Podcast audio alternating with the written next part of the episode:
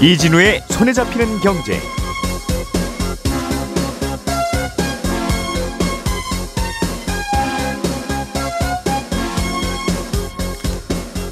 안녕하십니까 이진우입니다.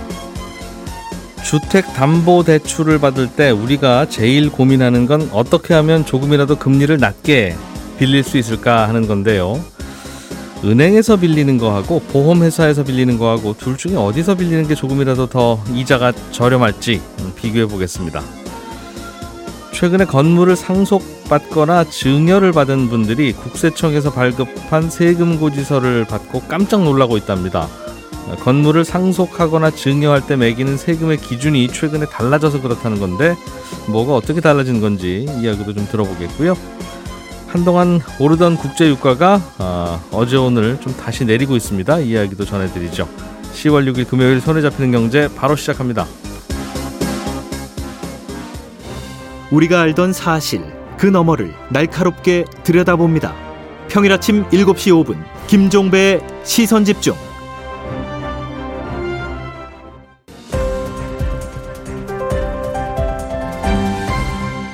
이진우의 손에 잡히는 경제. 네, 오늘도 어, 행복자산관리연구소 김현우 소장, 손에 잡히는 경제 박세훈 작가, 그리고 한국경제신문의 이상은 기자까지 나와 계십니다. 세 분 어서 오십시오. 예, 안녕하세요. 자, 이상은 기자님이 준비해 오신 소식. 어, 건물을 상속받거나 증여받으면 세금 내야 되는데 네. 이 세금을 매기는 기준이 좀 달라지면서 예전보다 세금이 더 많이 늘었다. 네. 어, 그런 얘기들이 들려요. 네, 그렇습니다. 세금 기준이 어떻게 바뀐 겁니까? 어, 기본적으로는 공시지가에서 시가로 기준이 바뀌었습니다. 음. 원래 아파트는 거래할 때 양도세를 낼 때도 그렇고 또 상속세나 증여세를 낼 때도 그렇고 다 시가를 기준으로 세금을 보통 매깁니다. 예. 그런데 빌딩이나 토지를 상속 증여할 때에는 그동안에 기준 시가, 말하자면 공시지가를 썼습니다. 음흠. 이렇게 하면 형평에 안 맞는다고 해서 웬만하면 시가로 하자. 이렇게 3년 전에 바꾼 겁니다. 웬만하면 시가로 하자고 바꿨어요?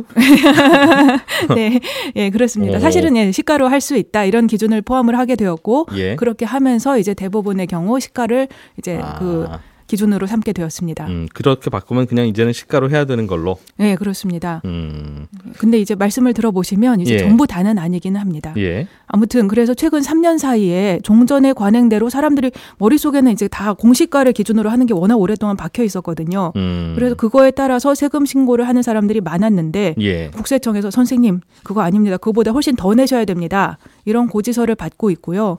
그래서 깜짝 놀라서 국세청을 상대로 소송을 하거나 그런 일도 많이 늘어났다고 합니다. 음.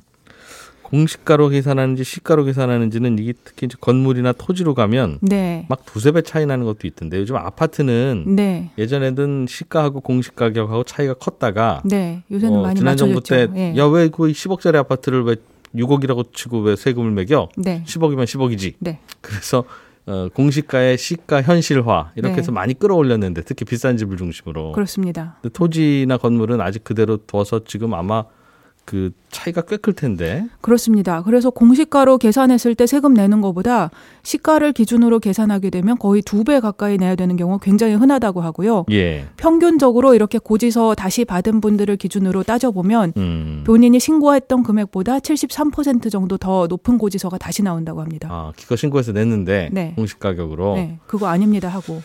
그런데 음, 알겠어요. 근데 뭐 대도시의 유명한 아파트는 저 아파트 얼마예요? 하면 뭐 요즘 한 5억 가지? 뭐 네. 이렇게 너도 너도 5억이고 나도 5억이고 인정하는 그 가격이라는 게 있잖아요. 그렇죠. KBC세도 뭐 매주 나오고 그러니까 네, 네이버 부동산에 나오고. 뭐 나오니까 그 거기에 이견이 있어봐야 큰 차이가 없는데 네. 네.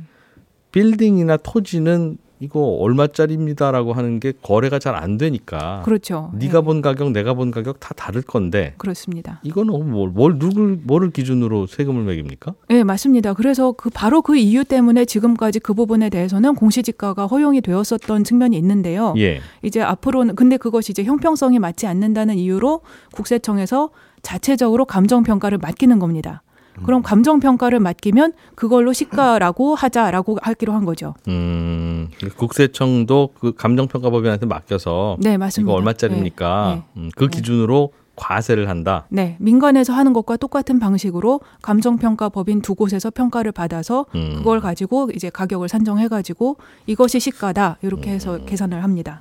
매번 그럼 세금 내는 사람 입장에서도 내가 주장하기에는 이게 시가입니다라고 할- 하면 또 근거가 없으니 네, 어, 세금 내기 전에 감정 평가를 해야 되겠군요. 국세청한테 또 시비 안 걸리려면. 예, 그것이 이제 국세청의 의도입니다. 아, 그걸 계산해서 가져오세요 이렇게. 감정 평가사들이 일감이 많아졌습니다. 알겠어요. 네. 음. 뭐 원칙적으로는 100억짜리 빌딩 받았으면 100억을 받은 거라고 생각해야죠. 네, 뭐 실제로 팔아보지 않았겠으나 네, 대충 그 정도면 그 기준으로 세금 매기는 게 원칙이긴 한데 네, 갑자기 이렇게 계단식으로 푹 뛰니까 어 그렇죠. 아, 그게 예. 좀 불만이긴 하겠어요. 예, 그렇습니다. 아무래도 예상했던 것보다 아니 뭐 10%나 20%더 내라고 하면 모르겠는데 갑자기 음. 두배 나오고 그러면 이제 조세 저항이 아무래도 생기는 측면이 있고요. 또 이 기준이 지난 정부의 부자 증세 기조에 맞춰서 좀 갑자기 세게 도입된 측면이 있습니다. 그렇다 예. 보니까 그 자체에 대한 사람들의 불만도 좀 있고요. 음. 또 다른 불만이 하나 있는데 이렇게 해서 거두는 세금이 약간의 복불복 성격이 있다는 겁니다. 왜냐하면 예. 이게 2020년에 기준 자체가 바뀐 것은 2020년 1월에 바뀌었어요. 음. 그런데 그때부터 이제 그 이후에 공시가 기준으로 신고를 한 경우에도 어떤 사람들은 그냥 통과되기도 하고 또 어떤 사람들은 두 배짜리 고지서를 다시 받기도 아. 하고 이렇게 되었습니다. 그러니까 어떤 사람은 기준 시가, 네, 공시가대로 그냥 신고해도 더 네. 넘어가고 네, 누구는 왜 시가대로 안 했어요라고 하고 감정평가 받아서 네. 오고 네, 아 그럼 보통은 그 비싼 집, 비- 아 비싼 건물, 비싼 땅 상속증여 받았을 때 주- 국세청이 나오겠군요. 국세청도 맞습니다. 인건비가 나오고 감정평가 비용이 네, 나와야 맞습니다. 이걸 시비를 걸 테니까 예, 어, 뭐그 공시 가격은 1억이고 감정 네. 그, 그 시가로 하면 1억 5천인 걸 가지고 시비를 걸어봐야 얼마 안 그래. 봐야 뭐 예, 세금 얼마 예. 더 걷겠습니까? 네. 그런 건 안 건드리고 네, 저그 위에 거부터 이제 건드린다 이거군요. 네, 맞습니다. 예. 음. 그래서 국세청에서는 예. 이런 것을 복불복이라고 표현하는 것 자체를 본인들은 인정을 할 수 없다 이렇게 생각을 하고 있어요. 음. 왜냐하면 본인들의 내부적인 기준이 다 있고 그거에 따라서 공시가하고 시가 차이가 클 때 아니면 굉장히 고가 부동산일 때 그런 예. 신고만 따져가지고 세금을 더 내라고 하는 거고 음. 그보다 작은 거는 말씀하신 대로 감정평가 비용도 들어가고 왜냐하면 국세청이 이제 감정평가 비용이 한 번에 할 때 3천만 원, 4천만 원 이렇게 들어간대요.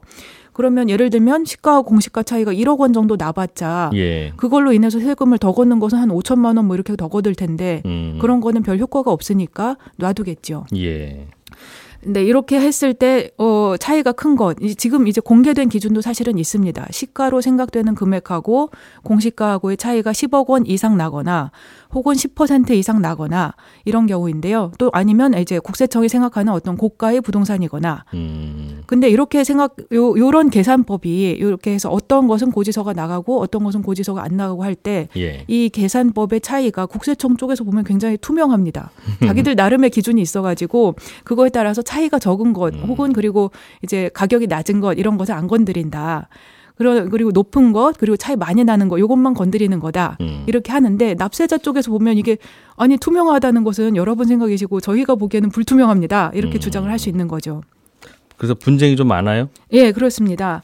세금을 뭐 쉽게 내고 싶은 사람은 없으니까요. 예. 국세청을 상대로 소송을 제기하는 경우가 굉장히 많이 늘었다고 하고요. 음. 올해 상반기 기준으로 보면 국세청 사- 사- 세- 상대로 소송을 불복하는 그러니까 세금에 불복해서 소송을 제기하는 건수가 작년 상반기보다 거의 세 배 가까이 됩니다. 늘었다. 네. 음. 그러니까 이게 시가라고 보는 국- 국세청의 이 감정 평가를 난 받아들일 수 없다. 네. 아, 그런 예. 그런 거겠네요. 네. 뭐 근- 이제 음. 이게 상속 증여세 외에도 다른 것도 이제 섞여 있긴 합니다만 예. 그걸 포함해서 많이 늘었습니다. 음.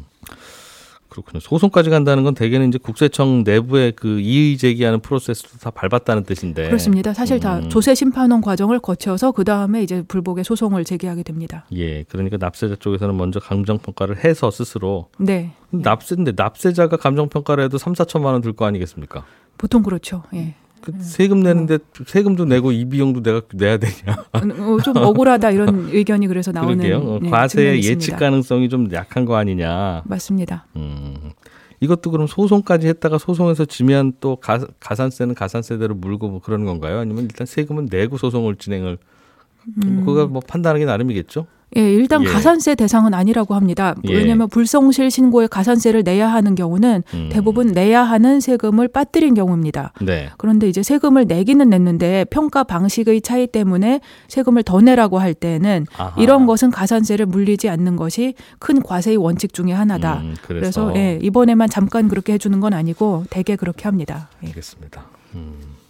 이러면 그 취지는 알겠으나 어, 네. 그 과세의 어떤 형평성 내지는 투명성 그러니까 네. 예를 들면 시가와 공시가의 차이가 9억 벌어지는 집은 그냥 통과고 네. 11억 벌어진 집은 일단 그럼 조사 받는다는 거니까 그 계단 효과도 있고 그러니 아예 그런 법을 이렇게 바꿨다면 공시 가격에다 예를 들면 뭐 40%를 더한 금액과 시가와 음, 어, 그 중에 둘 중에 뭐 선택해서 해라. 네. 어, 그렇게 해서 공시가보다 40% 정도 증액한 거 이상으로 했으면 음, 그건 그냥 사실상 시가로 한 걸로 하면 국세청도 감정평가 안 받아도 되고 음, 어, 그게 정 불만인 동네에서는 감정평가 받고 네. 그렇게 하면 좋은데 지금은 감정평가 금액이 얼마나 올지 알 수가 없으니까 안전하게 하려면 다 받아야 되고 맞습니다. 국세청도 예. 이거를 감정평가를 받아서 우리가 시비를 붙어 봐야 돼 아니야 돼 또 고민해야 되고 그렇죠. 그러니까 예. 자의적이라는 얘기가 나오는 거니까 맞습니다. 예. 시가까지 해서 올리고 싶으면 공시 가격의 몇 퍼센트 할증한 그 금액 기준도 또 하나 같이 운용을 해서 이걸로 신고하시든가. 그럼 우리 시비 안 걸게요. 음, 공시가보다 3, 40% 높은 걸로 신고하시면 우린 시비 안 걸고 아니면 시- 시가대로 하셔서 한번 다시 한번 고민해 보시든가. 음, 그 그거 선택지는 줘야지. 예. 매번 감정 평가 받는 그 돈만 자꾸 나가잖아요. 국세청에 물어보도록 하겠습니다. 아니 뭐 그렇게까지 그냥 뭐 그런 생각이 잠깐 들었다는 거지 또 일리가 있네요. 근데. 국세청 얘기할 때 또제 네. 이름 얘기할 거죠 또. 네. 아, 그러지 마세요. 김현우 소장님. 네.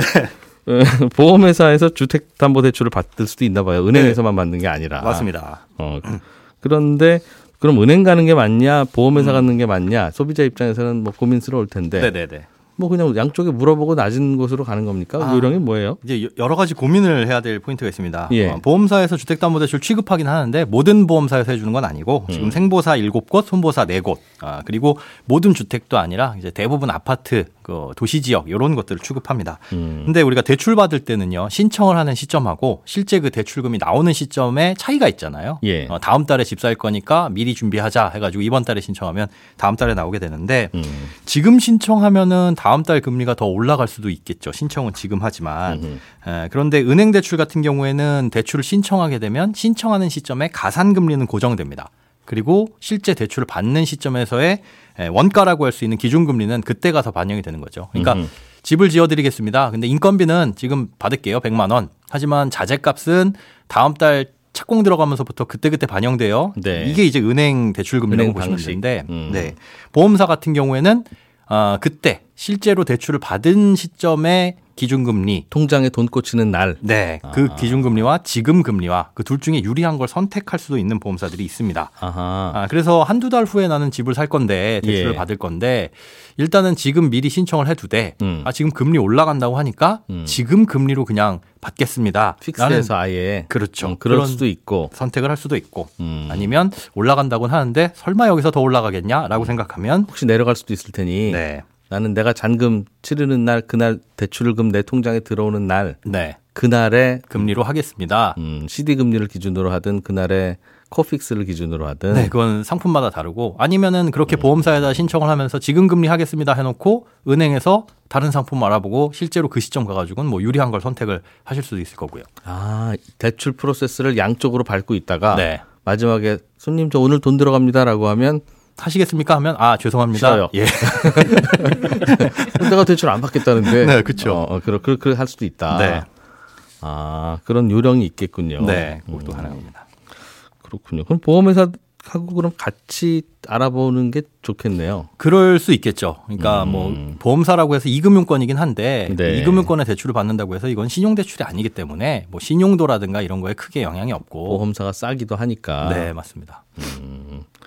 그렇군요. 대개는 우리는 그 비교할 때 그래서 네.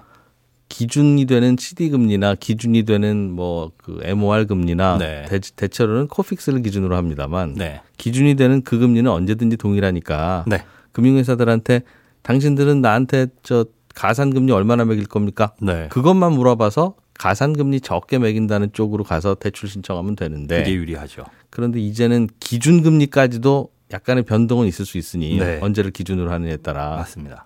아, 좀 그 복잡하겠네요. 비교 손품 팔, 팔기가. 그렇죠. 뭐 금리가 크게 변동이 없으면 사실은 최종 금리가 싼 곳으로 그냥 결정하면 되는데 요즘 같이 어떻게 될지 모르는 상황에서 비슷하면 보험회사 하나는 같이 끼고 대출 네. 받는 날까지 잘 비교해 봐라. 네, 그게 좋습니다. 음. 근데 보험회사들은 어떻게 그렇게 해줄 수 있느냐도 궁금하고 네. 보험회사가 그렇게 해줄 수 있으면 소비자한테는 유리한 거니까 선택권이 있다는 거. 네, 네. 그럼 은행들은 왜 안 해주냐? 듣고, 듣고 보니 결론부터 말씀드리면 은행들은 못 하는 게 아니라 사실 하려면 할 수는 있는데 보험회사 할 수 있는 거니까 은행도 할 수야 할 있겠죠. 수 있습니다. 예. 굳이 안 하고 있다라고 보는 게 맞을 것 같아요. 음. 사실 은행 같은 경우에는 대출해주기 위한 재원이 고객들로부터 받은 예금 아니면은 네. 어, 시중에 발행한 은행채, 채권들인데 음. 보험사 같은 경우에는 돈을 빌려주는 그 대출의 재원이 고객들로부터 받은 보험료입니다. 그러니까 네. 일반적인 보험료를 받아서 그 돈의 대부분은 안전한 뭐 국공채 이런 데다가 집어넣어 놓는 거죠. 그런데 그 돈을 아, 국가나 공공기관 혹은 안전한 채권에다 넣어놓고 이자를 받을 그 돈을 빼가지고 그냥 고객들한테 대출을 해주고 음. 플러스 가산금리를 얹어서 어, 수익을 얻는 거니까 네. 그런 구조라고 보시면 되는데 사실 뭐 말씀하신 것처럼 돈을 뭐 채권을 발행해서 해왔냐 아니면 고객 보험료를 받았냐 어디서 가져왔든지 간에 은행이든 보험사든 이런 것들을 선택을 할 수가 있어요. 그리고 보험사도 사실 어, 보험사가 유리한 쪽으로 만들 수도 있죠. 근데 음. 그렇게 하게 되면 은행 대출하고 봤을 때 경쟁력이 사실상 거의 없어지고 음. 금리도 약간 높은 편이거든요. 그리고 어차피 지금 말씀해드린 그 시점을 적용할 수 있는 내가 고를 수 있는 보험사의 대출도 변동금리 대출이라서 음. 지금 당장은 보험사가 뭐 손해 보는 것 같지만 이게 길게 보면 또 마찬가지고요.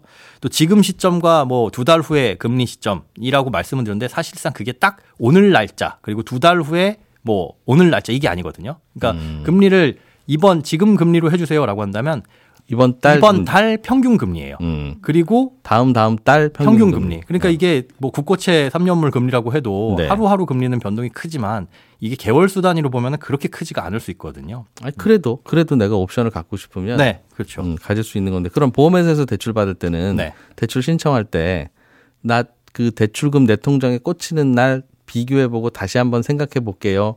음, 처음에 오- 대출 오- 신청할 오 늘 기준으로 할지 아니면 그때 나중에 기준으로 할지를 네. 그렇게 유보적으로 의사 표현을 할 수 있어요 소비자가. 아, 처음에 신청을 할 때 그건 선택을 하셔야 됩니다. 와 그럼 그 것도 소비자 입장에서는 도박이네요. 그렇죠. 그렇습니다. 어. 그래서 이제 한 군데만 보는 게 아니라 두 가지를 보는 게 낫고 그다음에 그런 선택권이 있는 보험사가 다 있는 건 또 아니고요. 아, 네, 그러니. 지금 내가 알아보는 이 시점에는 금리가 좀 비싸지만 네. 이 보험사는 나중에 그 저 대출금이 내 통장에 들어오는 날 기준 금리를 다시 한번 보고 유리한 거 선택할 수 있도록 일단 신청을 해두고 네. 어 그리고 음. 최종적으로 결정하면 된다. 네. 그게 약간의 팁일 수 있어요. 그 대출 하나 받으려고 하는데 이런 것까지 알아야 됩니까? 워낙 금리가 비싸다 보니까. 네. 알겠습니다. 어, 보험회사도 뭐 나름대로 유리할 수도 있으니 같이 비교해 보자. 네.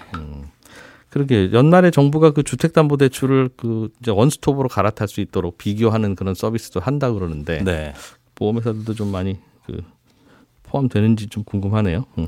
알겠습니다. 확 작가님 네. 국제 유가가 좀 내려가고 있어요? 예, 아, 11월 인도분 국제 유가 선물 가격이 한 5% 조금 넘게 종가 대, 전 거래일 종가 대비로 5% 예. 넘게 내려서 배럴당 85달러 정도의 거래를 마쳤는데 음, 국제유가 선물 연중 고점이 지난달 말에 배럴당 93달러였던 걸 감안을 하면 예. 열흘도 안 돼서 10% 정도가 떨어진 거죠. 음흠. 요 정도로 떨어진 건 흔히 있는 일은 아닙니다.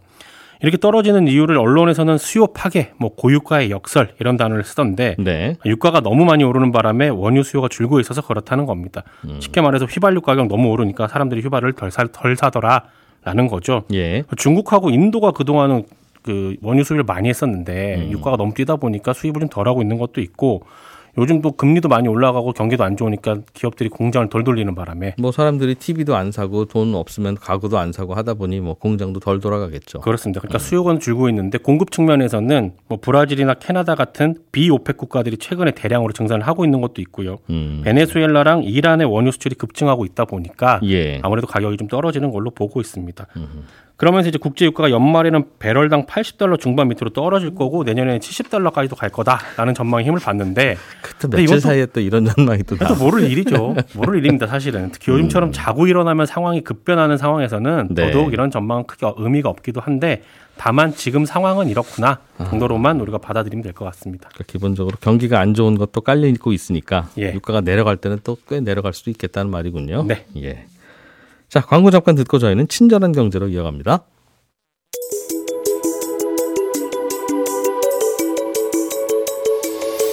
경제를 생각하는 사람들의 즐거운 습관, 이진우의 손에 잡히는 경제를 듣고 계십니다.